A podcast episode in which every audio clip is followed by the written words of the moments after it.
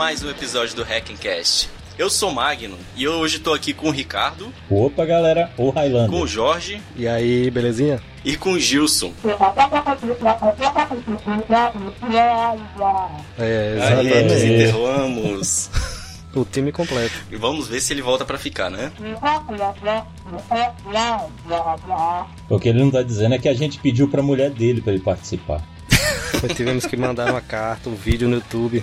Bem, galera, diminuindo as piadas, a gente tá aqui para fazer uma breve introdução da parte 2 do episódio de Sistemas Embarcados, que a gente gravou com o André Delay e com o Diego Sueiro. É, mais uma vez eu queria agradecer aos dois por terem participado, cara. Foi um dos episódios que eu acho que a gente gravou assim com maior qualidade. Foi até difícil conduzir o assunto de tanto que esses dois levavam a conversa. São experts mesmo no assunto, cara, e, e sabem conduzir e sabem ser divertidos também ao mesmo tempo, né? Foi bem legal mesmo. Com certeza. Principalmente o André Delay, cara, que soltou cada piada. Inclusive, aproveitando que a gente tá falando de piada, é, a gente recebeu alguns comentários dizendo que a gente pegou um pouquinho pesado nas piadas homofóbicas. E mais uma vez, quem acompanha a gente já, já viu a gente discutindo isso em vários episódios. A gente não, não tem nada de homofobia entre nenhum de nós aqui. É, a gente, de forma nenhuma, fez com essa intenção nem de denegrir, nem desrespeitar, nem nada. Simplesmente foram piadas. É, se a gente ofender alguém, desculpa aí, não foi a mas a gente simplesmente acha que achou que não vale a pena a gente descartar as piadas que ficaram engraçadas, algumas ficaram muito legais, cara. Bem, então desculpa aí, a gente não queria ofender o público homossexual nem nada, não. Porque se a gente tivesse fazendo o episódio, por exemplo, que tivesse piada sobre, a gente pode dizer assim, maridos obedientes, a gente estaria fazendo do mesmo jeito aqui, achando graça, sendo que todo mundo aqui, tirando o Gilson, né, é casado. Então, a gente não, não tá tentando denegrir ninguém, nem humilhar ninguém quando a gente faz piada, tá ok? Eu acho que para complementar isso aí, o, o Ricardo deu uma, um exemplo muito legal naquele episódio, foi o de JavaScript, não foi? Foi. Se não me engano, é. eu recomendo que vocês voltem lá e escutem. Realmente explica muito do que acontece hoje em dia. Né? É. Tanto da nossa formação quanto da, da geração que está aí chegando agora. Então não vou, não, vou, não vou repetir o que ele falou, voltem lá e escutem. Basta lembrar que, muito provavelmente, os nossos filhos, que eu espero que não se metam com esse negócio de podcast, mas se um dia fizerem, dificilmente eles vão precisar comentar esse assunto, porque vai ser algo absolutamente natural. Pessoal, antes da gente falar de outras coisas, queria pedir desculpa por a gente ter demorado para atualizar aí, mas como você viu, o Gilson tá casando, o Jorge e o Ricardo passaram por problemas de saúde, eu tô agora com reforma em apartamento e tal, tá um, um inferno só, então assim, todo mundo ficou super corrido, por isso que a gente não conseguiu publicar o, essa segunda parte e outros episódios a tempo. Mas a gente tá aí tentando reaver o tempo perdido, mas a gente vai voltar, não se preocupa não. Isso aí. Bem, agora queria pedir um momentozinho de vocês. Vocês aí, ouvintes que estão. que são mais novos, por favor, pode tirar o fone de ouvido agora, dá uns 5 minutinhos aí. Daqui a pouquinho vocês voltam. Quero falar agora só com os ouvintes mais antigos, que estão acompanhando a gente aí, sei lá, desde o episódio 5, mais ou menos por aí. Que já conhece a gente e tudo, vai entender do que, que eu tô falando. É, você aí que tá aí lavando a louça, para um pouquinho, põe, põe esse copo aí na, na pia, põe, deixa ele quietinho um pouquinho aí. Você que tá aí na esteira, tá, tá, tá dando a pedala, uma pedalada aí na, na academia, dá um tempinho, diminui o ritmo, foca um pouquinho no que, eu, no que eu vou falar agora. Você também tá caminhando, encosta na parede aí, dá um tempinho. Você que tá dirigindo, joga o carro no acostamento. Só, só joga devagar, por favor, calma. Isso, beleza? Estou me prestando atenção? Beleza. Eu quero falar só uma coisinha com vocês aqui. P galera, vocês estão querendo me fuder. A gente consegue uma galera foda para vir falar de embarcados aqui com vocês, consegue uma entrada VIP para um evento de embarcados, faz uma promoção interessante de vocês mandarem um, uma propostinha boba e ninguém manda porra nenhuma, galera. Vocês estão querendo o quê? Vocês falam pro podcast crescer, que a gente é massa e tudo mais, mas vocês não ajudam. Vocês sabem que o podcast só cresce com o engajamento dos ouvintes, galera. Por que, que podcasts como, por exemplo, o Jovem Nerd é grande desse jeito? Porque eles pediam pra galera votar em alguma coisa, nego ia lá votava feito um desesperado, como se fosse o capeta correndo atrás deles. Vocês têm que ter essa paixão pelo Hackencast também, cara. O podcast não é nem meu, nem do Jorge, nem do Ricardo, não. É de vocês, galera. Vocês têm que ajudar a gente. Vocês estão todos calados. Silêncio constrangedor. Desculpa aí, da próxima vez eu crio um fake pra mandar. Não, galera, é sério. Eu acho que todo mundo aqui tá um pouco chateado com isso, mas a gente entende, assim, que todo mundo tem vida e tal, mas é sério, vocês têm que. Exceto a gente, todo mundo tem vida aí, né? Quem tá ouvindo agora nesse momento. Não, mas sacanagem, foi difícil mesmo conseguir o cara, o, o, o Diego, Poxa, cara. com a maior boa vontade, nos forneceu esse, esse convite VIP. Até agora eu não tive coragem de mandar e-mail pro Diego falando, Diego, cara, obrigado, mas ninguém quis, cara, ir pro seu evento. Ninguém que ouve a gente quis. Não, na realidade pode até querer, mas demonstrou querer, então. Talvez fique melhor falar desse jeito. Porra, cara, é, a gente só pediu para vocês mandarem uma proposta de um, de um sistema embarcado pra fazer alguma coisa. Por exemplo, um sistema embarcado agora que me ajudar pra caramba. É uma rede de webcams para ficar monitorando a reforma lá e se a webcam detectasse que o pedreiro tava parado mais de 5 minutos, me ligar automaticamente. Ia ser foda, velho. Ia ter apressado a minha reforma muito, muito mais rápido. É, uhum. sabe, a gente nem pediu código, nada, a gente só pediu ideia, assim, textual. Do jeito que eu tô descrevendo já era o suficiente. Vai ver que foi isso que intimidou, né? Eu acho que eles imaginaram que tinha que mandar um esquemático, lista de circuitos, cotação de preço. Será que a gente não foi claro o suficiente? Não sei. Eu lembro que eu, eu, eu até brinquei que só não vale mandar num papel de pão, mas pode ser qualquer coisa, pode ser textual. Foi, verdade, verdade.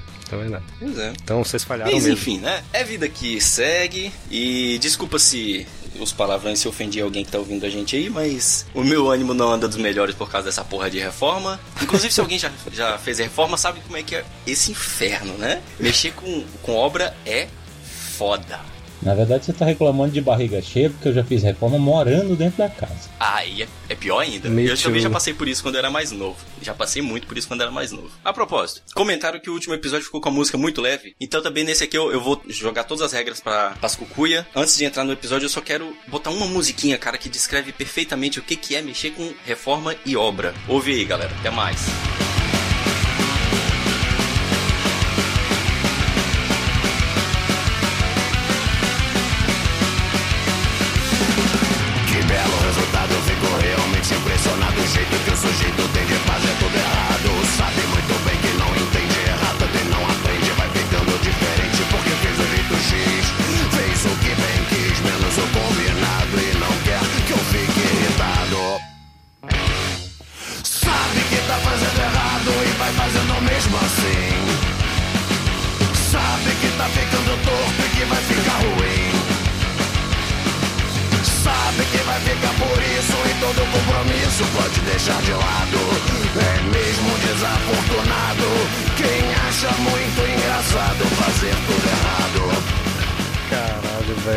Exatamente isso. Junto com dinheiro posto fora, foi-se a paciência embora. Já passou da sua hora de sumir daqui. Eu não quero mais que fique, não quero que se explique. Quero ver se me entende, saia já da minha frente. Porque não existe coisa mais nociva que o idiota de tá fazendo errado e vai fazendo mesmo assim. Ah, na verdade a música eu achei bem merda. Mas a, a barba do, do, do cara ali, velho, achei do, do Ruivão ali, achei foda, cara. É, a barba do vocalista você é foda, velho. Você olha pra barba do cara e você diz, esse cara é foda. Tu tem que ver os videoclipes deles, velho. Não, tô de sacanagem. Eu gostei, eu gostei, eu gostei da música, é maneira.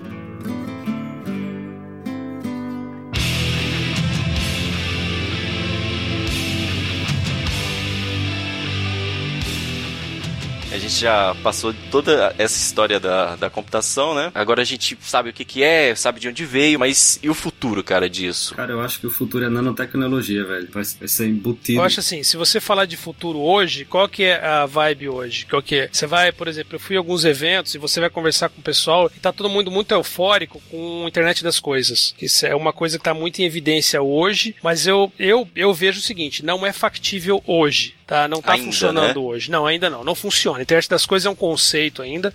Tá, estão, estão trabalhando nisso. Para quem está ouvindo, a gente não sabe o que é a internet das coisas são você pegar os sistemas embarcados, né? Que, que estão em, por exemplo, na sua casa, em, você tem uma geladeira que tem um sistema embarcado inteligente nela, você tem um micro-ondas, você tem isso, você tem aquilo, e eles conversam entre si. Por exemplo, você tem o teu carro, tua geladeira, você está voltando para casa, tua geladeira é, percebe que você, através do GPS do carro, que você está passando próximo a um um supermercado e ela avisa você que tá faltando leite, entendeu? Ou sei lá, você tá passando perto de uma boca de fumo, tá faltando maconha.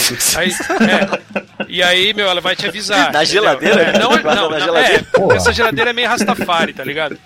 Era a geladeira do Bob Marley. É aí, é, e ela vai te avisar que tá precisando daquilo. Então, é isso mais ou menos, o conceito de internet das coisas é esse. Pegando o gancho do, do, desse tema de internet das coisas, né? Inclusive agora a gente vai soltar um editorial no Embarcados falando sobre a internet das coisas, né? E a gente, um dos intuitos do editorial, a gente não quer ensinar o que é a internet das coisas. E tem até um amigo nosso, o Eurípides, que fala que também tem o IOB, né? Internet of Bullshit. Porque tem pessoal que tá querendo conectar as coisas na internet e coisas que não precisam estar tá conectadas à internet, né? E a ideia desse editorial é a gente botar um pouco o pé no chão e tentar entender o que realmente precisa estar tá conectado na internet, qual que é a problemática de se estar tá conectado na internet, tanto em questão de segurança de dados, quanto na questão da propriedade dos dados, porque a partir do momento que esses dados estão na nuvem, de quem são esses dados? É, é seu? É, a, a, a sua geladeira está mandando dados pessoal seu para a nuvem da Amazon, e aí? É aí que vem a importância da legislação. É. Como a gente comentou no comecinho, é, a gente fez até uma brincadeira, ah, por que tem advogado, aí vem a importância da legislação, dos advogados, e de uma área de direito que talvez tenha que ser criada para regular esse tipo de coisa.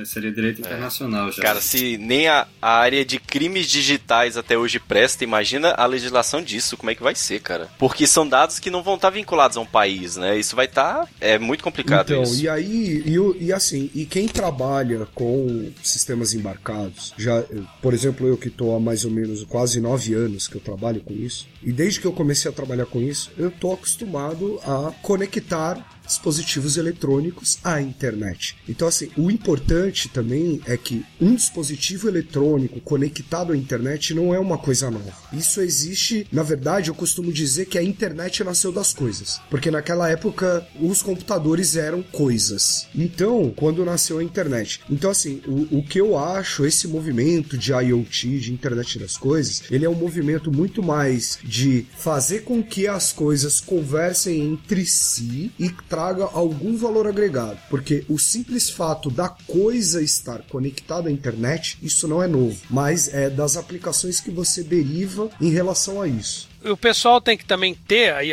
na cabeça, tem que entender que a internet ela é um recurso finito. Ela não é um recurso infinito. Então você tem, você tem que pensar muito bem Sim. quais são os dados que vão fluir nela, porque você não pode entupir. Vamos supor, você tem hoje, é, o pessoal trabalhando com IPv4, você tem lá, você tem o fim dos, dos, dos endereços possíveis lá, do range de endereços. Exato. Isso aí foi, não foi previsto, foi um boom, foi algo, tirando boom não, foi uma explosão muito grande, né, de, de elementos conectados à rede. Então na parte da internet das coisas não vai dar para usar IPv4. Então se usa não, IPv6, IPv6 já está aí. Exato, inclusive. IPv6 é, são IPs para a galáxia inteira, sei lá. Por império e para resistência também, não esquece São deles. outras formas de endereçamento, exato. Só que você ainda tem a questão de países com tráfego. Nem todo mundo tem internet da Coreia do Sul. Então, você tem a questão do que você vai botar de tráfego na rede. Né? Essas é. informações, elas terão que ser criptografadas? Como é que vai fluir isso aí? Quais são os protocolos que serão usados? Como é que a gente vai padronizar isso? Como é que uma geladeira conversa com o meu carro? Aí ah, eu vou falar uma coisa que o, que o Magno vai ficar irado, mas quem já deu start nisso aí foi a Apple. O HomeKit, que é justamente uma API para você controlar todos os seus equipamentos da sua casa. Então ela já está desenvolvendo, já está pensando nisso para que se tenha um protocolo comum. Aí qual que é o problema? Eu não fico irado, não, cara. É, a, uni- a única coisa que me deixa com o pé atrás é, é- é a iniciativa ter partido da Apple. Ó, É, o meu problema não é partir da Apple. Pra mim, a filo... eu não tenho preconceito assim São contra a Apple, mas pra mim é o seguinte: a filosofia da Apple é: se você não tem dinheiro, você não usa. Pra mim é o seguinte: os padrões que funcionam mesmo. É o exemplo, quem é velhinho aí, da, da década de 80. Você tinha o padrão de, de, de, de, de home video, você tinha o Betamax e você tinha o VHS. Vocês já falaram sobre isso, né? Quem que venceu, né? Foi o VHS. Por quê? Porque era mais barato, não era melhor? Não, era mais barato. Acho que era livre de royalties. E daí você venceu. Na verdade, venceu porque os filmes pornôs saíram todos em VHS.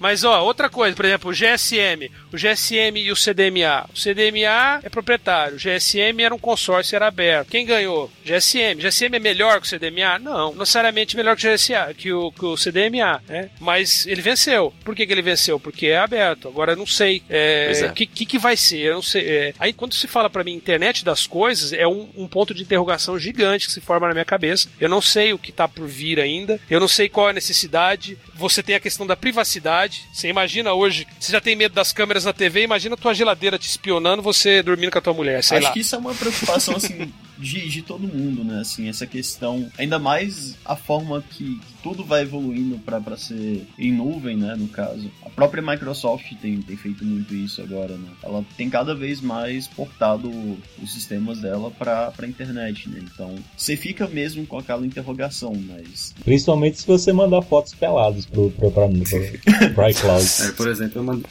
eu mandei um link pra, pra galera essa semana falando que o Chromium, né, ele tava instalando um plugin que capturava o teu Ah, áudio é sem você saber. isso aí. Então, assim, é. É, Cara, e o Chromium, que é a versão open source do Chrome. É, todo mundo tirava Isso. sarro disso do Richard Stallman, né? Até o É, Wikileaks vazar os, aqui. os arquivos da NSA, né? É, Richard Stallman era doido, era paranoico e, sei lá, Exatamente. comia os carrapatos do cabelo.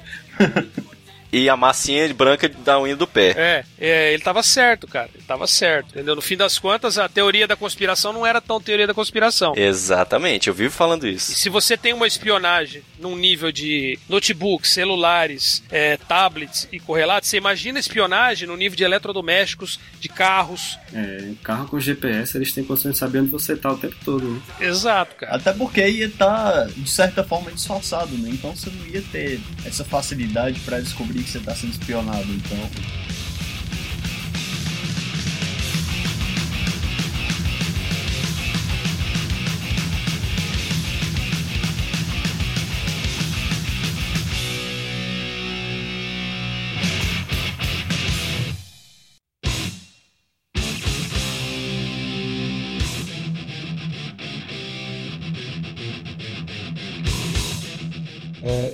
queria pegar o, o gancho é, em relação ao futuro, que eu acho que é uma coisa que está acontecendo hoje também, e a gente não consegue prever o que, que vai acontecer, é como que o movimento open source tem impactado no, no desenvolvimento dos sistemas eletrônicos embarcados, né? Então a gente tem o exemplo do Arduino, do Raspberry Pi, mas vários outros projetos, inclusive de produtos prontos na área médica, em é, área automotiva, que são produtos totalmente open source, tanto de tanto a nível de hardware quanto a nível de software, e que e a gente tem aí as impressoras 3D e tal, que é inovação aberta, né? Que é aquele lance, será que patente é um negócio que realmente ajuda na inovação? Será que o compartilhamento da informação do projeto, ele estando aberto ali, você não consegue acelerar muito mais a inovação? Então acho que isso é uma coisa que pode trazer possibilidades enormes que a gente não tem nem noção do que pode acontecer, né? Tem um artigo muito interessante que a gente traduziu do Adam, que é o, o criador do Hackster.io, e a gente traduziu esse artigo com, com o aval dele, colocou lá no Embarcados. Quem tiver interesse, procura lá. É, o, o, o título do artigo é O Hardware Livre está abocanhando o mundo. E lá ele fala o porquê que o hardware livre está mudando muita coisa na indústria. E o maior exemplo hoje são as impressoras 3D, que antes eram coisas caríssimas,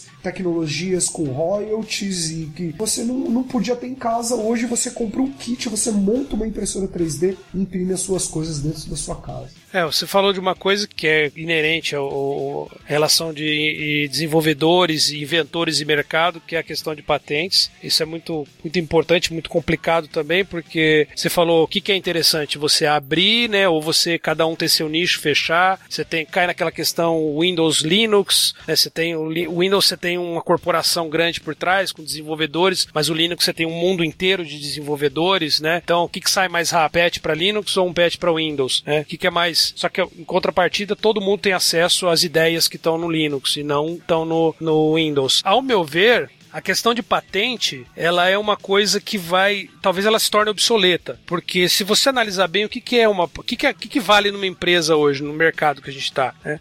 a empresa ela tem dois pontos assim, que eu acho que são os dois focos do, do, valor da empresa. O primeiro delas, o primeiro dela é o pessoal, é, são os colaboradores, né? E o segundo são as patentes. Então, normalmente quando você vê uma empresa comprando outra, né, com empresas grandes, ela não está comprando prédio, ela não está comprando os funcionários. É, os funcionários. Não, ela está visando é as patente. patentes, porque as ideias valem dinheiro, valem muita grana. Num mundo onde as ideias são livres, essa questão da empresa ela some. Né? Você não tem mais é, a patente, você tem aquilo aberto, e a patente para mim é uma coisa. Eu já até fiz um artigo, uma crítica sobre isso aí também no hardware.com.br, que fala sobre a patente, o que, que ela é. Na verdade, ela é uma junção de ideias de inúmeras outras pessoas, onde você desenvolveu um negócio. Você está patenteando um negócio para se proteger no mercado. Mas você tá, você não criou aquilo do nada. Você usou conceitos de inúmeras outras pessoas e de gerações passadas, muitas gerações. Então o teu conhecimento ele vem de muito antes e você pegou tudo aquilo, montou numa coisa e patenteou. É? Isso só tem mesmo é, valor na forma como a gente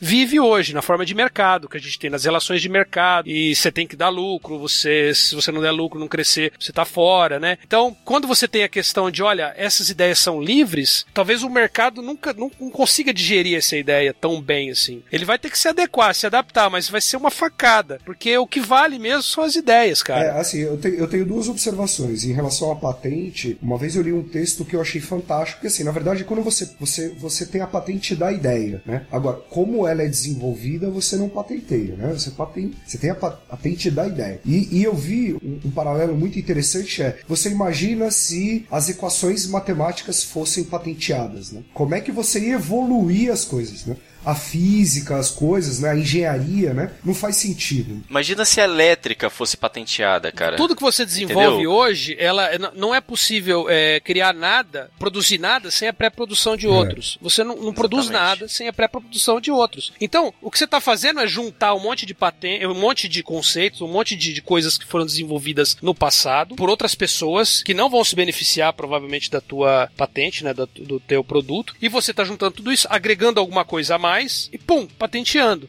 A ideia do open source é justamente o contrário. Para evoluir, a gente precisa de mais colaboradores e menos pessoas concorrendo. Então a gente precisa de mais gente colaborando. Eu acho que assim, a visão de, de open source para tudo, no modelo de gestão que a gente tem hoje, de, de vida que a gente tem, do sistema que a gente adota, de relação é, empresarial, de, de, gestão de recursos, não, não cabe, não dá. Ele, a patente ela não vai ter como sumir. Ela vai ter que, a gente vai ter que mudar o sistema para que tudo seja open source. E não simplesmente falar assim, ó, o open source vai, fazer, vai ter caso de amor com o mercado. Para mim não vai rolar isso é, aí. Mas é, e aí, o que você falou de que as duas coisas mais importantes para a empresa são os colaboradores e as patentes, eu vejo que está tendo um, um movimento para justamente tirar a patente da jogada, que é o que o que importa mais agora para a empresa não são mais a patente, são seus clientes. O, o maior exemplo disso são as aquisições mais recentes do Facebook, né? Porque assim, o Facebook comprou o WhatsApp por causa da tecnologia não, eles podem fazer um comunicador instantâneo com a mesma qualidade ou até maior, mas eles queriam comprar o quê? A base de usuários, os clientes. Exatamente.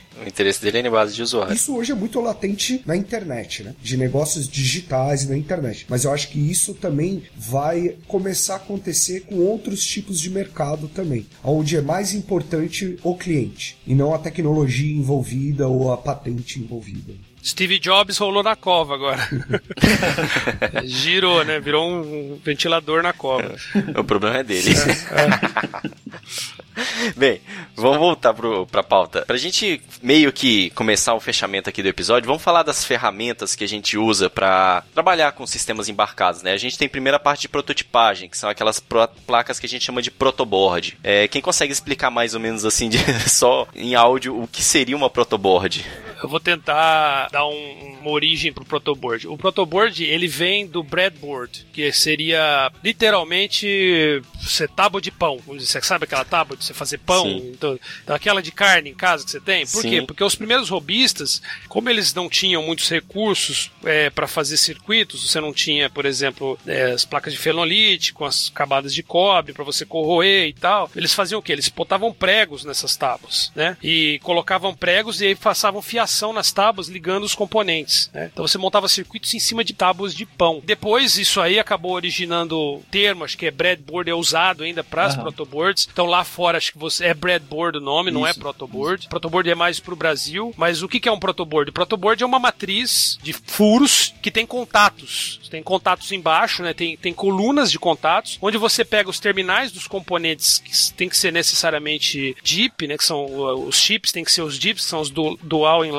Package, que são os chips que você vê aquelas baratinhas, são esses chips aí. Então, para você poder encaixar mesmo e fechar os contatos, você tem uma forma como você encaixa eles no protoboard e você tem fiações que você pode usar, que são fios rígidos específicos para você montar o teu circuito naquela placa, alimentar e testar. É uma placa, como o nome diz, é protótipo. Você vai fazer aquilo ali para provar um conceito e depois daquilo ali você pode sair para uma placa de circuito impresso. Então, uma protoboard é uma primeira, geralmente é uma primeira placa. Né? Você vai lá, prova o conceito, funcionou, legal. Você desmonta tudo e aí você desenha uma plaquinha, ou então você pega aquela, aquela plaquinha que são matriz de pontos, né, furados, né? Tem uma que é de cobre assim, acho que não sei qual que é o, não lembro qual que é o nome, mas você acha para comprar nas eletrônicas que ela é toda cobreada, mas ela é toda furada. E ela tem uns terminais, umas ilhas assim. Aí você solda os componentes nela e pode fazer um outro protótipo ali mais mais robusto. Mas o problema do protoboard é que ele é muito suscetível a maus contatos. Quem já mexeu com protoboard muito, sabe disso. Muito. e a ruído também assim, cara. e elas envelhecem, é terrível. Quando o circuito vai ficando mais complexo, a tendência a maus, maus contatos, a falhas é muito maior. Então tem gente que simplesmente opta por é, usar simuladores, tem, existem simuladores aí na internet para Arduino, pra, você coloca, monta os circuitinhos, né? E você faz a simulação e depois você monta uma plaquinha mesmo e solda nessas plaquinhas de, de ponto, furadinhas, né? E aí se o negócio funcionar mesmo, se você quiser fazer alguma coisa mais bonitinha, daí você parte para corrosão de placas, que daí já é outra linha, né?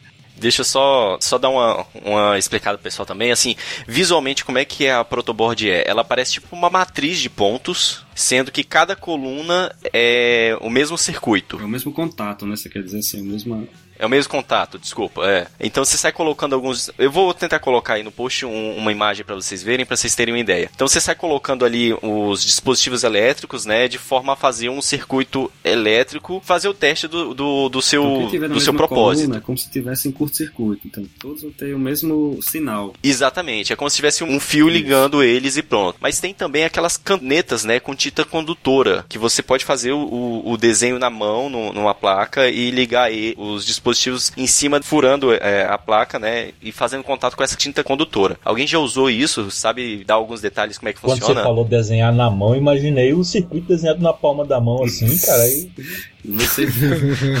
Olha, se for tinta condutiva, até é funciona. Dispositivo vestível de última de ponta. É, só sua mão não pode estar tá suada. Né? Você, pode tá, é. você não pode ter saído do computador, assim, do RedTube e querer montar o circuito. Mês passado, eu cheguei a, utilizar isso no, no laboratório de, de física para testar, para provar algumas teorias sobre capacitores, campos magnéticos, tipo, ou campos elétricos, ah. perdão. E assim, funciona muito bem. Dá para implementar um Mas circuito. Você, você colocava legal. em papel ou em cartolina? O que, que era? Qual que era? Cartolina. Cartolina. Eu vi um projeto no Kickstarter, acho que era, que era uma caneta que você desenhava no papel com ela e daí você montava os circuitos mesmo. Você botava alimentação, botava os componentes e... ela era uma CNC, né? Que tinha essa, essa canetinha. Não, você tinha a opção de usar numa CNC ou você podia usar na mão também. Eu acho que era alguma coisa o assim. projeto, assim. O projeto do Kickstarter que eu tinha, tinha visto, ele, ele era o kitzinho mesmo da, da CNC com, com a caneta e tal. Era bem É, mas bacana. eu vi uma mulher, um, um, também que a pessoa desenhava na mão, fazia os circuitos na mão, no papel. Ah. Daí ela fechava, dobrava papel para fazer contato, push button, sabe? Tipo, ah, botão. Uhum. Fazer umas coisas assim. É, não foi o mesmo que eu vi então, não. Eu coloquei no final da pauta um, uma imagem que eu achei aqui na internet da revista Galileu, do pessoal usando essa caneta para acender dois LEDs. Bacana. Pra quem não tem ideia de como é que é, tá aí. Eu vou ver se põe isso no, no post também. O nome técnico da caneta é Electric Paint ou Circuit Writer. Varia um pouco de fabricante. Eu acho que o que eu vi era Secret Writer, acho que era Esse Circuit Writer é nome de produto da Tabajara, né, cara? Parece. Mas aí já, já faz gancho pra gente falar também dos kits prontos que a gente encontra também, né? Isso é muito comum em robista, quem tá começando. O meu professor de, de eletrônica mesmo, ele fazia uns kitzinhos prontos que vinha já numa semi-protoboard com o pique, com um display de sete segmentos, com uma, uma carreirinha de LED, com Potenciômetro, né, vem... potenciômetros, com botõezinhos de, de on-off estáticos, com aquele de press. Vem com vários dispositivozinhos para você só fazer a ligação de elétrica, né, com os fios. Aí você grava o seu programa no, no, no con- microcontrolador e dali você já testa, você já tem as saídas dos LEDs e tudo. É bem bacana para quem tá começando assim e não quer comprar vários dispositivos eletrônicos separados e montar em casa. Pode jogar no LCD, né, que dá um feedback visual. E outra, se você tem uma eletrônica na sua cidade, onde você, fatalmente você vai achar uns, uns, assim, uns saquinhos cheios de componente, né, que eles vendem assim, para você montar algumas coisas. É, antigamente você tinha muito, quando não tinha internet, você tinha muitas revistas Saber Eletrônica, você tinha Eletrônica Total, que daí ela- elas vinham com uns projetinhos, é, que os projetinhos mais, fa- mais famosos você já encontrava na eletrônica é, o kit pronto. Então você comprava aquilo ali para fazer. Ainda existem esses kits. Aqui em Campinas eu encontro os kits para você fazer circuitinho de transmissor de RF é, e algumas outras coisinhas.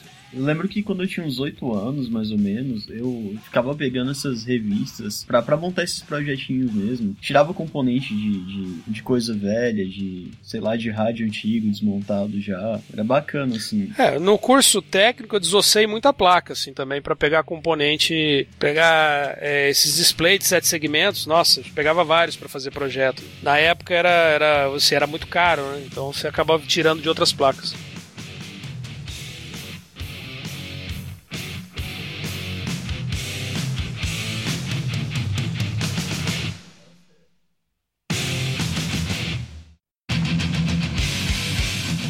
Eu acho que assim, os kits hoje, kits de desenvolvimento, na verdade eles sempre existiram. Porque pro fabricante do microcontrolador, para que as empresas pudessem avaliar o microcontrolador para ser utilizado em algum projeto, eles utilizavam kits de desenvolvimento com alguma, algumas entradas e saídas, alguns componentes muito básicos para que as empresas pudessem testar. O que aconteceu de alguns anos para cá e o Arduino meio que veio puxando isso é que eles popularizaram o- a utilização disso aí, tá? Então, além de baratear, antes que era uma coisa mais acessível a empresas, era difícil de você comprar, hoje é uma coisa que você acha na padaria, se bobear você acha para comprar. Com a- aquela ideia de shields, de você poder ir empilhando placas para você colocar funcionalidades a mais, também ajudou. Você agora trata a eletrônica como um Lego, né? Você vai juntando vários módulos de hardware, você tem tanto um Lego físico de hardware de eletrônica quanto um Lego de software também, porque com diversas bibliotecas e a facilidade de programação, o tipo de linguagem de programação utilizado, é, fez com que pessoas que não são da área comecem a se arriscar e conseguir fazer alguma coisa. É uma faca de dois legumes. Ao mesmo tempo que isso facilita muito a utilização, a iniciação, a validação do conceito, esse tipo de coisa, as pessoas não se preocupam em entender como que aquilo funciona.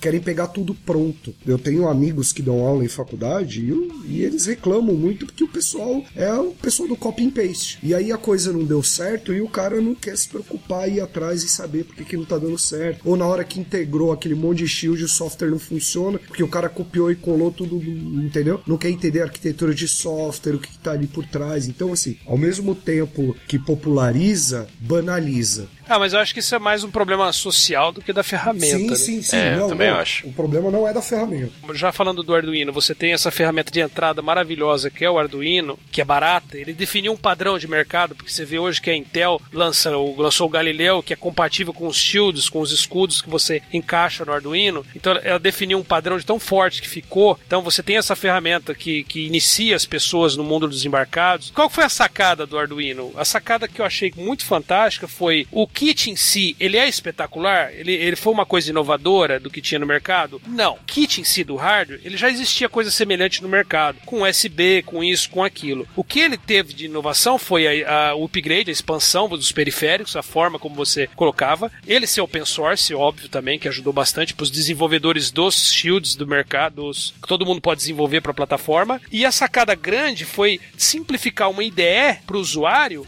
que tirou toda aquela complexidade daquelas putas ferramentas complicadíssimas de fabricantes, como da Texas, da NXP, você vai programar para esses kits, é muito complicado. Então você introduzir uma pessoa nesse, nesse universo e através daquelas ferramentas dos fabricantes, os fabricantes não se preocupavam em fazer ferramentas para os iniciantes. E o Arduino teve essa grande sacada. Ela, ele fez uma ideia extremamente simplista, é minimalista a ideia deles, entendeu? A linguagem é a linguagem herdada do C, que seria o, o wiring. É, eu acho ainda que é uma linguagem complicada ainda para iniciantes é mas é melhor do que Assembly, né?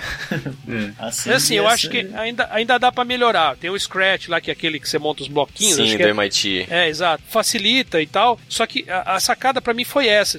A plataforma em si foi uma ótima sacada. Simplificaram uma coisa. Você não precisava, por exemplo, não tem debug no Arduino. É o debug é o que? É o printf. É o debug sai na, na no, no, terminal. No, você tem, você tinha ferramentas para programar as placas da, da Texas Instruments que você tinha lá conjuntos enormes de registrados administradores, você tinha o, o, código do assembly do lado, você tinha um monte de coisa que isso espantava o usuário, sabe? Era muito recurso, muita coisa complexa, quando o cara só queria fazer um printf, fazer um LED piscar. Então o cara levava é. muito mais tempo a fazer o LED piscar lá do que fazer no Arduino. E no Arduino tá tudo ali. Sem contar que até o processo de gravar o seu firmware, né, o seu programa dentro do microcontrolador, as, dependendo do microcontrolador que você usa, é um processo traumático. E o Arduino tornou isso super simples, cara. É, você praticamente aperta um botão Pluga e ele USB, faz. diz para ele qual Arduino que é, que ele tá, você tá usando e pronto. Por quê? Porque no Arduino, por exemplo, nos outros microcontroladores, na grande parte que vão pro mercado, você precisa comprar um programador. Muitas vezes Sim. o kit não é um programador. O programador faz o quê? Ele programa o chip, bota o teu código na memória do chip e isso aí é um processo que, além de ser caro, você tem que ter um programador, não é tão simples como você simplesmente plugar um USB lá e falar, ó, põe meu software aí. Só que o que tá acontecendo é que o pessoal também não tá querendo ir além. E aí, o ir além, ah, sim, o cara isso. vai ter que usar um gravador, o cara vai ter que usar uma IDE, o cara vai ter que usar um debugger. Então, a popularização tem que tomar cuidado também, que às vezes ela acaba banalizando, né? Então, essa que é a preocupação. Ela mascara muita complexidade e daí você acaba tendo um cara que muitas vezes é enganado, ele acha que é um puta profissional porque ele manja do Arduino, e daí ele cai no mercado e vê que o negócio não é ah, é bem assim. É bem mais complexo, né? Mas e aí, indo da evolução do Arduino, a gente tem a Raspberry Pi, né? E a Raspberry Pi, o que, é o que eu acho muito interessante do projeto Raspberry Pi é que ele nasceu com o conceito de ser um computador barato para ensinar programação. Eles não imaginavam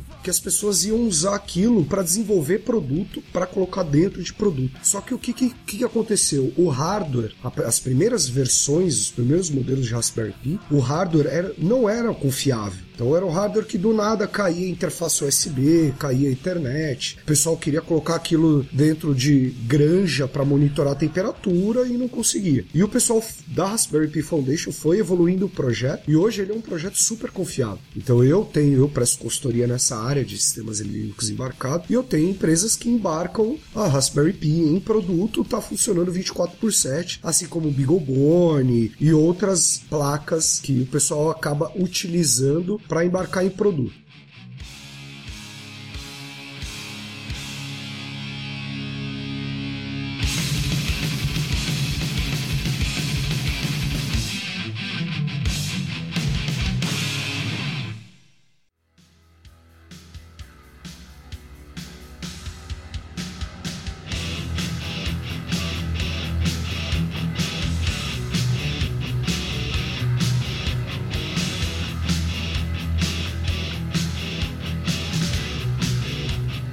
De dica para dar pro pessoal é o seguinte: não se apaixonem pela plataforma. Não se ah, apaixone pelo PIC, não se apaixone pelo Atmega, não se apaixone pelo MSP da Texas porque quando você está no mundo real, você está ali trabalhando, quem decide que componente vai utilizar ou não é o pessoal de compras da empresa. E eles vão querer comprar o mais barato. Não adianta. Não se apaixone e ache que aquilo é melhor, porque não é, porque você sempre tem outras opções. Para cada aplicação, às vezes você vai ter um microcontrolador de um determinado fabricante mais indicado. Então sempre tem a mente aberta em aprender outras arquiteturas e não ficar só bitolado numa só. É, muitas vezes quem manda é o cliente, né? O cliente ele é. diz para você, olha, e a eu necessidade quero, também. É, eu quero trabalhar com tal tecnologia. Aí você simplesmente tem que trabalhar com aquilo. E às vezes a tecnologia que você quer usar não atende à necessidade, você precisa de uma outra tecnologia. Então você tem que ficar pulando de arquitetura muitas vezes. Se você quer ser um bom desenvolvedor para sistemas embarcados, e o que, que você tem que saber assim? Você tem que saber eletrônica. É importante saber eletrônica? É importante saber eletrônica. Porque você tá ali, se você tá trabalhando naquele mundinho ali da unidade de processamento, daquele, como eu expliquei no começo lá, você tem a unidade de processamento e você tem aí os periféricos, você tem os atuadores e os sensores. Ali, até ali tudo bem, mas o problema é quando você sai vai analisar o processo, vai trabalhar com atuadores e sensores, aí você tem que ter um conhecimento pelo menos básico, elementar, para poder pegar um manual de um fabricante, ler o manual do fabricante, o datasheet, ver as especificações, quais são as tensões elétricas, quais são as, os parâmetros elétricos que ele trabalha. Então você tem que conhecer conceitos como tensão, corrente, resistência, timing, essas coisas. Então essas coisas você tem que acabar conhecendo da eletrônica, né? E também o que é muito importante, programação, que é óbvio, você vai cair nisso. É, você vai falar assim, ah, eu começo pela assembly, assembly, eu não recomendaria começar pelo assembly. Com certeza. Eu recomendaria você começar por C. Eu vai para C, porque se você aprender a programar bem em C, você vai ter conceito, você vai ter uma, um know-how para programar em qualquer outra linguagem. Também vai ficar muito mais fácil para você entender como é que funciona uma, uma linguagem monolítica como assembly, porque você vai ter vindo de uma linguagem estruturada. Então isso aí, isso aí é primordial para você começar. Então entenda, dê uma estudada em eletrônica, não precisa ficar ou hacker ou, ou especialista em eletrônica, mas tenha esse conhecimento e também de programação. Se você partir para Arduino, é interessante porque a linguagem do Arduino é basicamente um C. Já tá bem. Se você escolher a plataforma Arduino para começar, tem uma vantagem. Só ressaltando, porque é importante o programador, o cara que, ah, não, mas eu só vou programar a firma, né? Software embarcado. Por que, que eu tenho que entender eletrônica? O mais importante para você entender eletrônica é porque quando der pau, vão colocar a culpa no teu software.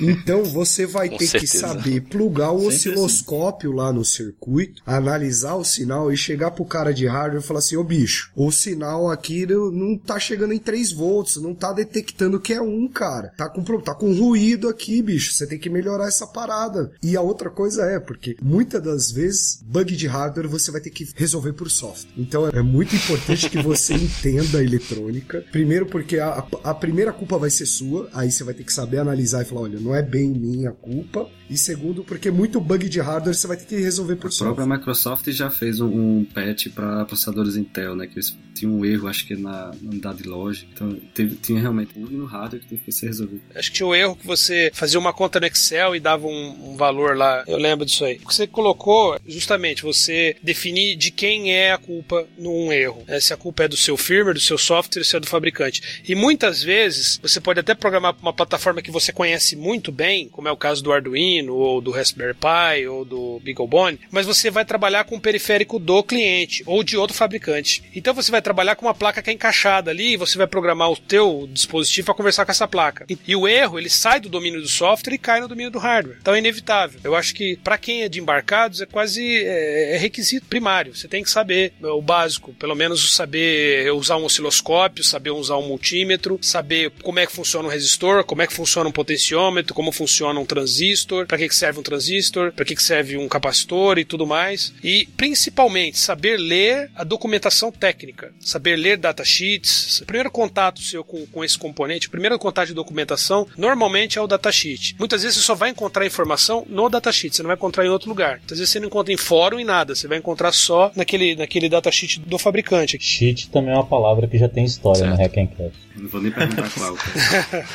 é o DataFezes. Não, e, e, até muitas vezes, né, do que você falou do, do, do DataFezes, é você vai lá todo bonitão fazer a pergunta no fórum, pô, tô com problema o negócio não funciona e o cara vai te falar. Read the fucking manual, entendeu? Essa informação É, exatamente. tá no fucking É. manual. É que é o problema do brasileiro, né? Ele compra um, um puta equipamento caro e vem com um manual muito bonito que vai pro lixo. Ou vai ficar, sei lá, calçando o pé da mesa. O cara não lê, né? E depois é, tem que passar por, por apuros, né? Muitas vezes o equipamento não funciona porque ele não, soube, não sabe nem ligar. Bem, continuando aqui dos hardwares, além do PIC, que é um, um dos exemplos de hardware que a gente tem aqui que eu acho que são de mais baixo nível, a gente tem o Arduino, que a gente já citou exaustivamente no episódio, acho que dá pra pular, mas tem também o Severino, que é, eu não sei se vocês conhecem, mas é uma variação do Arduino, feita por brasileiros, aí no Nordeste, e ele é compatível com as coisas do Arduino, ele só muda mesmo o nome porque o nome Arduino e o logo do Arduino tem copyright, então eles não podiam usar, mas ele é fabricado no Brasil. Ah, mas os chineses usam, por que eles não podem usar?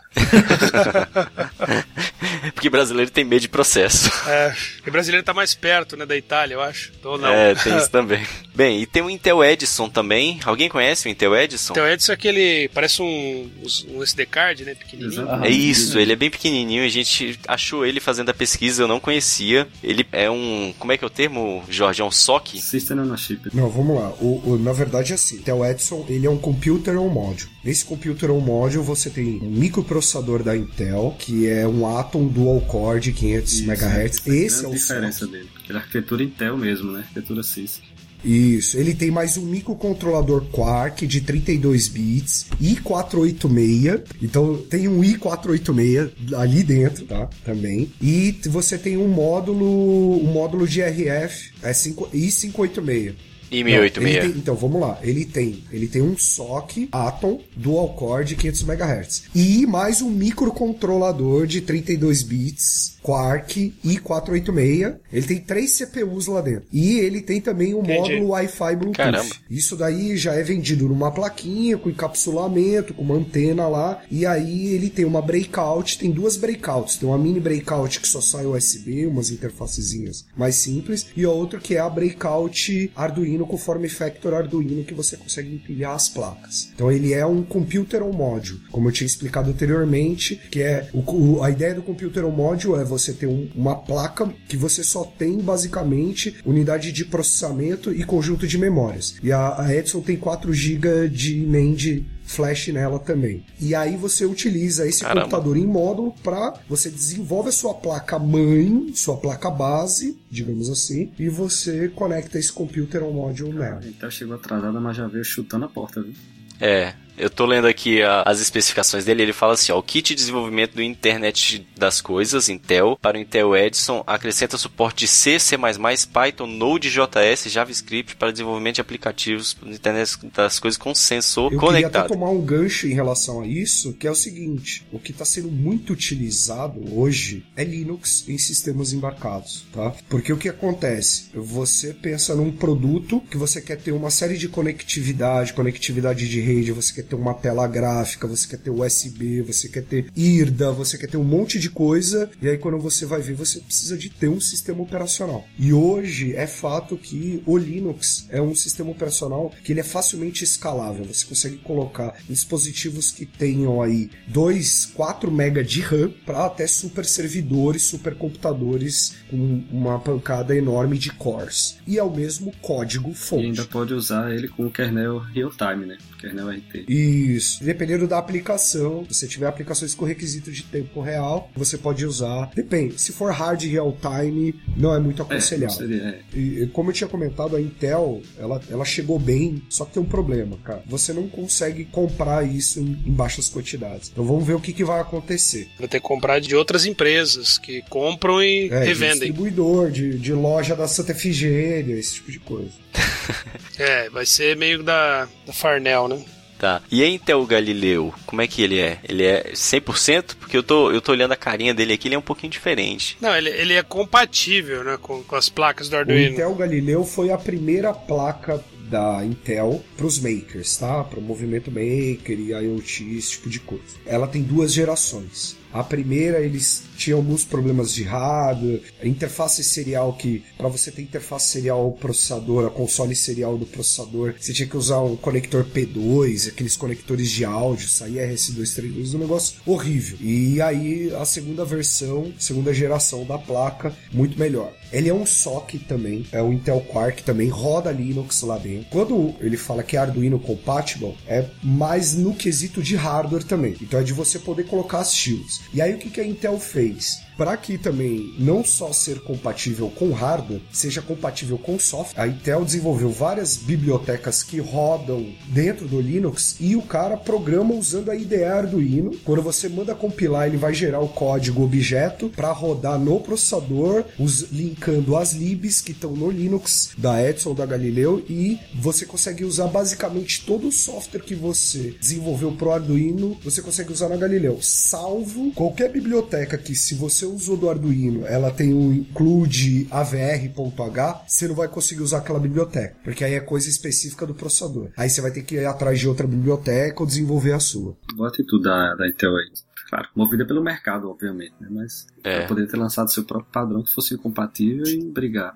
É. E o Onion Omega, se- vocês conhecem também? O Omega, ele, ele é um microcontrolador que estava no, no Kickstarter, que ele é baseado também no Arduino. Ele vem com uma ideia de você usar JavaScript para as coisas e você programar através do seu computador mesmo e mandar através da internet seu código para ele. Tem uma ideia bem legal. E olha só que interessante, eu entrei aqui no site. Ele é, ele tem um processador de 400 MHz, roda Linux dentro Isso. dele, OpenRT, o WRT, na verdade, desculpa. isso. Isso daqui é processador, esse processador é processador desse, de roteadorzinho desse que a gente tem em casa, tá? É. 64 MB de RAM e Exatamente. 16 MB de flash. Ele roda Python, Node.js, PHP, Lua. Tem uma dock para usar shields do Arduino. Ah, ele fala com shield de Arduino shield. também? Tem, tem uma, é, tem uma breakout aqui que é para você usar shield de Arduino. E ele é stackable, né? Ele é empilhável, né? Você pode colocar todas as, as placas de expansão dele uma em cima da outra. Totalmente modular. Ele é encoxado. Ele é encoxável. encoxado. Cochável. Foi, foi, foi desenvolvido em Campinas. Né?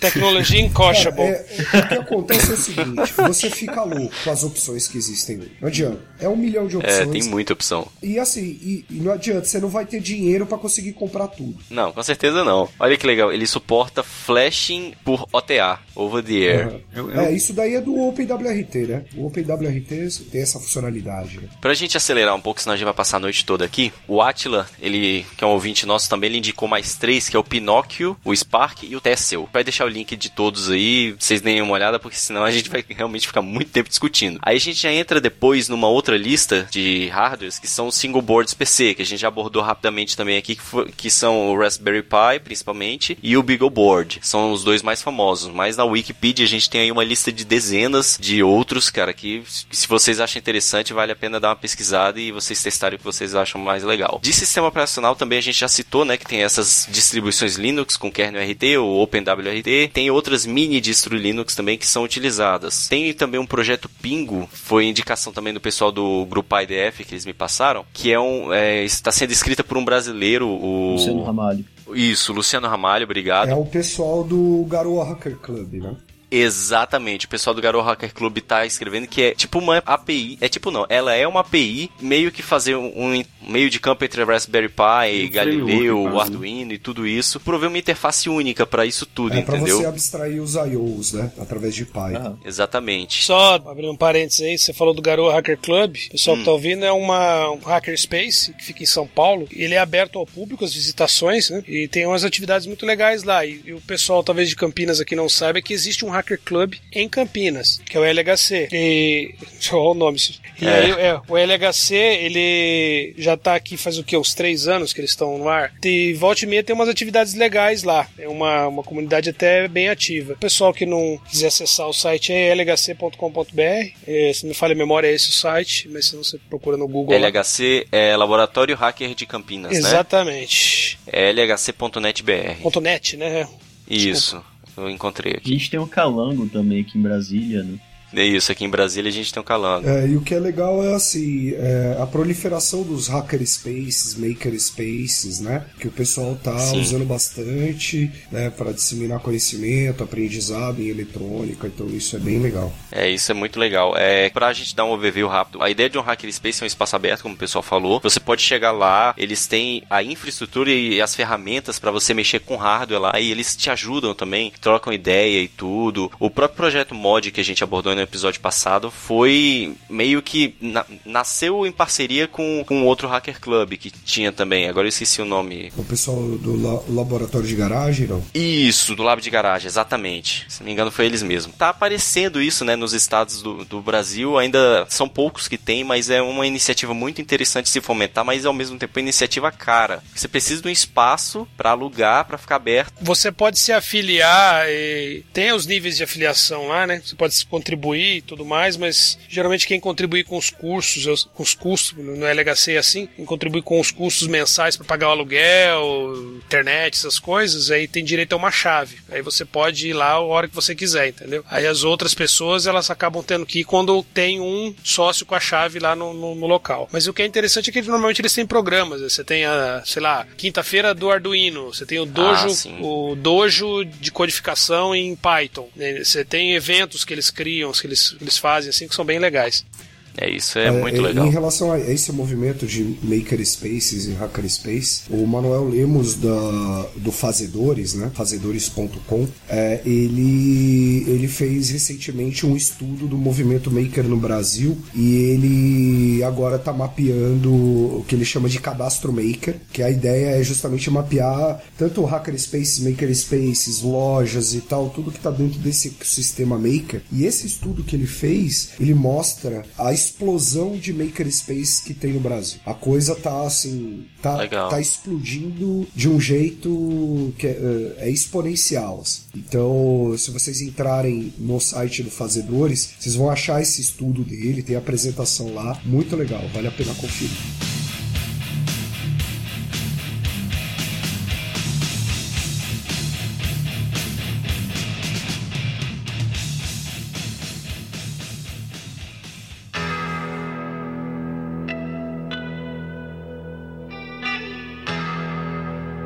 Bem, aí pra fechar agora o nosso episódio, a gente tem também as fontes de aprendizados, né? Eu encontrei o, um curso no edX. Eu sou muito fã do edX. Eu acho que eu já falei dele, dele aqui no, no Hackencast várias vezes, que é uma parceria de várias universidades para prover cursos gratuitos, né? Tem- eles têm um curso de sistemas embarcados que usa diversas tecnologias, incluindo Arduino. É bem legal. Ele é gratuito tá? para quem quiser se inscrever. É pela Universidade do Texas. No momento ela tá fechada, mas geralmente eles abrem esses cursos a cada é, um ano, alguma coisa do tipo. Eu não lembro agora o interstício exato. Mas vale a pena ficar de olho de vez em quando e ver quando abriu o- as inscrições para fazer, já que é gratuito. Os vídeos são, apesar de ser em inglês, eles são legendados. Geralmente é um inglês bem tranquilo de se acompanhar. Eu já fiz um curso lá de ciência da computação, introdução à ciência da computação, que é, foi ótimo, É cara, é muito legal.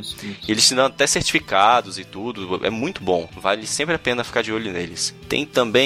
O, o que acontece? A gente a gente está nesse mercado há muito tempo e a gente percebeu que não existiam dados sobre o mercado brasileiro de desenvolvimento de sistemas embarcados. Então a gente não sabia ah, quem são os principais players no Brasil, quem vende mais chip, quais são as tecnologias mais utilizadas. As empresas desenvolvem mais com 8 bits, com 32 bits. As empresas que utilizam o sistema operacional utilizam mais Linux ou Windows Embedded. Então um monte de, de- dessas dúvidas a gente não tinha em relação ao mercado brasileiro. Então o que, que a gente fez? A gente pegou uma pesquisa que a E-Times já faz a nível mundial, traduziu essa pesquisa, fez algumas adaptações e a gente rodou essa pesquisa no passado. A gente teve mais de 900 respostas, o relatório está aberto. A gente vai repetir essa pesquisa no final do ano, então vai ser uma pesquisa anual que a gente vai rodar. Vamos comparar com os anos anteriores para a gente ver a evolução do mercado, como é que tá indo e tal. O relatório é aberto. E aí também agora a gente decidiu separar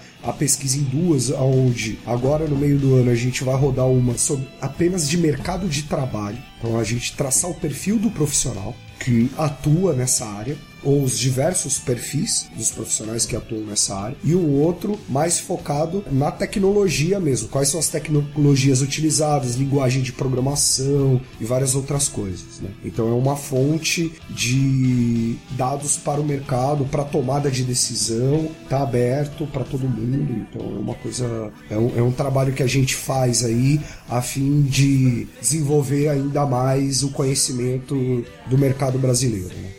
Legal, cara. Eu tô fazendo cadastro aqui para poder acessar o, o relatório. O relatório. É, aí a gente, a gente só é. pede assim, né? Pô, faz um cadastrozinho e tal, né? Sim, tô fazendo né? pra aqui. aumentar um pouquinho a nossa base de usuário. Até convidar o, os, os ouvintes aí do podcast, pessoal. Cadastra no site, a gente manda uma newsletter semanal com as notícias da semana, o que que tá rolando, né? Você não vai ficar por fora. A gente fica antenado em tudo que tá acontecendo, né? E tudo que tá lá é gratuito gratuito, você não tem que pagar nada pelo que, pelas informações que a gente divulga ali.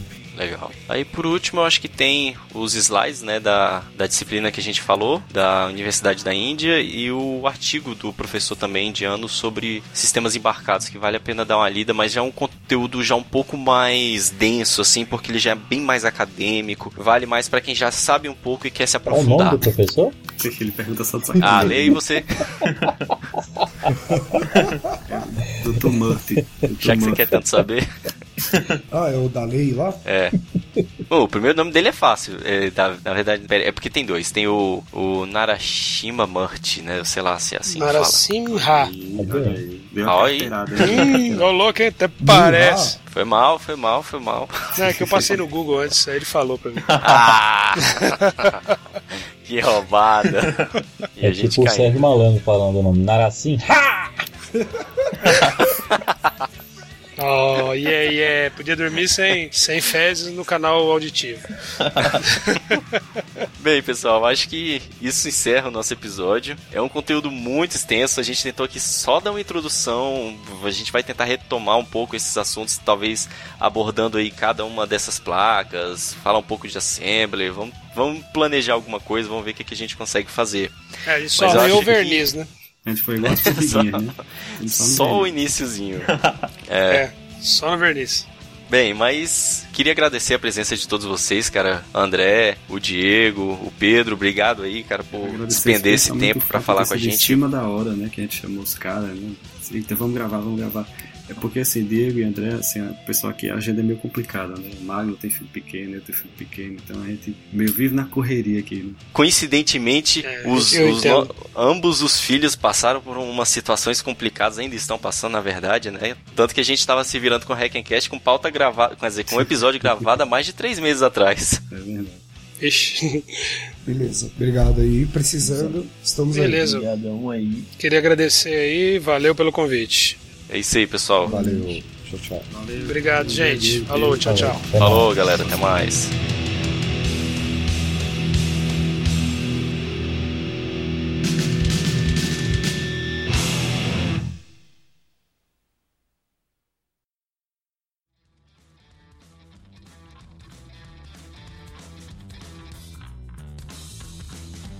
Vocês faziam um robô com pique e eles brincavam de pique pega?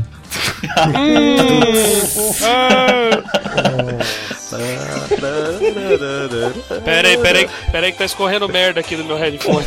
Cara, toca aquela musiquinha dos trapalhões. É, essa foi da poltrona. Desculpa, eu não resisti. Essa piada foi pra mais uma pra ser nossa. Anota aí. É. A gente paga, Ricardo. Velhice e ruga não é sinal de sabedoria, né? É, então, é. Não, com certeza Senão não. meu saco seria um Einstein, né? Esse final. É. Os extras. Cara, esse Caralho, final do, do podcast vai ser cumprido, cara. Stand-up do Nerdcast. de onde? Do Nerdcast. Stand-up de onde? Nerdcast, agora é Hackencast. chamando o próprio, próprio podcast de Nerdcast. Da justa causa, cara, isso aí. Ó, ó, ouvintes, se vocês notarem a falta do Ricardo nos próximos 10 episódios, já sabe o que, que houve. Porra, membro fundador. Vai cara. pra geladeira. Galera, não bota maconha na geladeira não, que não fica boa não. Estraga, né, cara? Estraga, não umidade não. Tá bom, vamos fazer assim. Você tá passando perto da boca e teu cachimbo te manda um SMS. Boa, boa. Pronto, tá, tá faltando crack. Caraca, velho, a gente só tá ficando mais pesado. Não, tô brincando, gente. Não, não, não, isso é brincadeira. O pessoal que tá ouvindo aí, fiquem longe das drogas. Ixi, olha só, então pessoal, vamos lá mandar presente pro Gilson. Já tem lista pra comprar, cara? Porra. 80 por 80 metros? Rapaz, acho que tem uma mesa de boteco enferrujada ali. Se eu, acho- se eu não me engano, ela é 80 por 80 mesmo, velho. Você sabe aquela é mesa de melhor. boteco que abre e fecha, sabe? Todo enferrujado, acho que é da Brahma, moleque. Fica perfeito.